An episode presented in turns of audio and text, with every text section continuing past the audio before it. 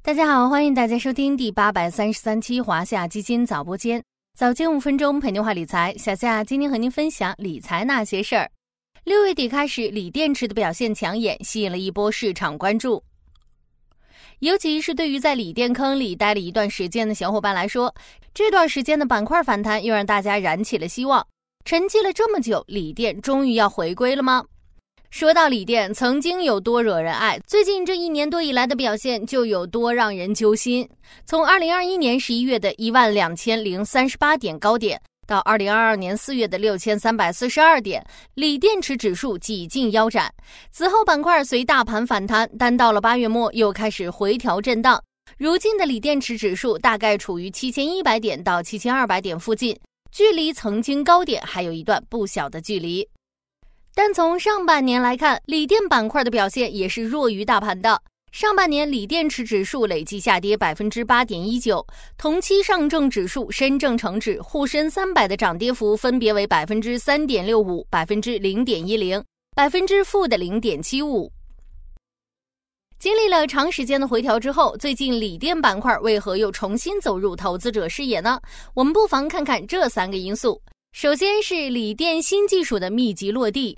之前节目中，咱们也多次聊过锂电这个板块，而新技术落地是一个不同以往、比较新的有利因素。比如说 M3P 磷酸锰铁锂领域，德方纳米新型磷酸盐系正极产能落地，并通过批量验证。宁德时代之前宣布，年内将量产 M3P 电池。特斯拉 Model 3改款车型将把标准电池包调整为六十六千瓦时的 M3P 版本。还有国轩高科发布启辰 L 六百电芯，中创新航发布 OS 高锰电池，均预计在二零二四年落地。湖南裕能计划落地磷酸锰铁锂产能。除此之外，复合级流体钠离子电池、四六八零等新技术也都有新进展。对此，中金公司也表示，今年将进入众多新能源新技术集中落地的元年。建议持续重点关注众多新技术发展带来的阿尔法投资机遇。其次是高增长业绩与低估值带来的价值洼地。二零二二年，锂电板块营收和净利润分别增长百分之七十点九和百分之一百二十二点四。与此同时，锂电板块目前十九点四五倍的市盈率，却处于近十年分位点百分之一点一九的历史极低区域。最后是新能源汽车以及储能行业发展带来的机遇。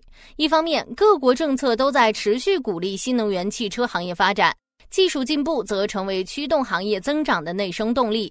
今年前四月，全球新能源汽车销售三百五十点零八万辆，同比增长百分之三十七点八八。今年前五个月，我国新能源汽车销售两百九十三点八九万辆，同比增长百分之四十七点三八。根据机构预测，今年我国新能源汽车销售约达到八百六十万辆，同比增长百分之二十五点一。另一方面，成本下降和技术进步推动储能行业发展，全球储能维持高增长，其中我国储能企业优势显著。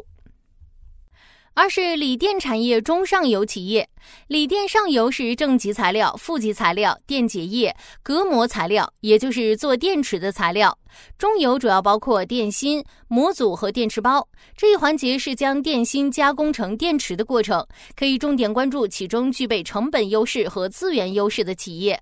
三是充电桩、钠电池、储能电池等细分领域的主题投资机会。好了，今天的华夏基金早播间到这里就要结束了，感谢您的收听，我们下期再见。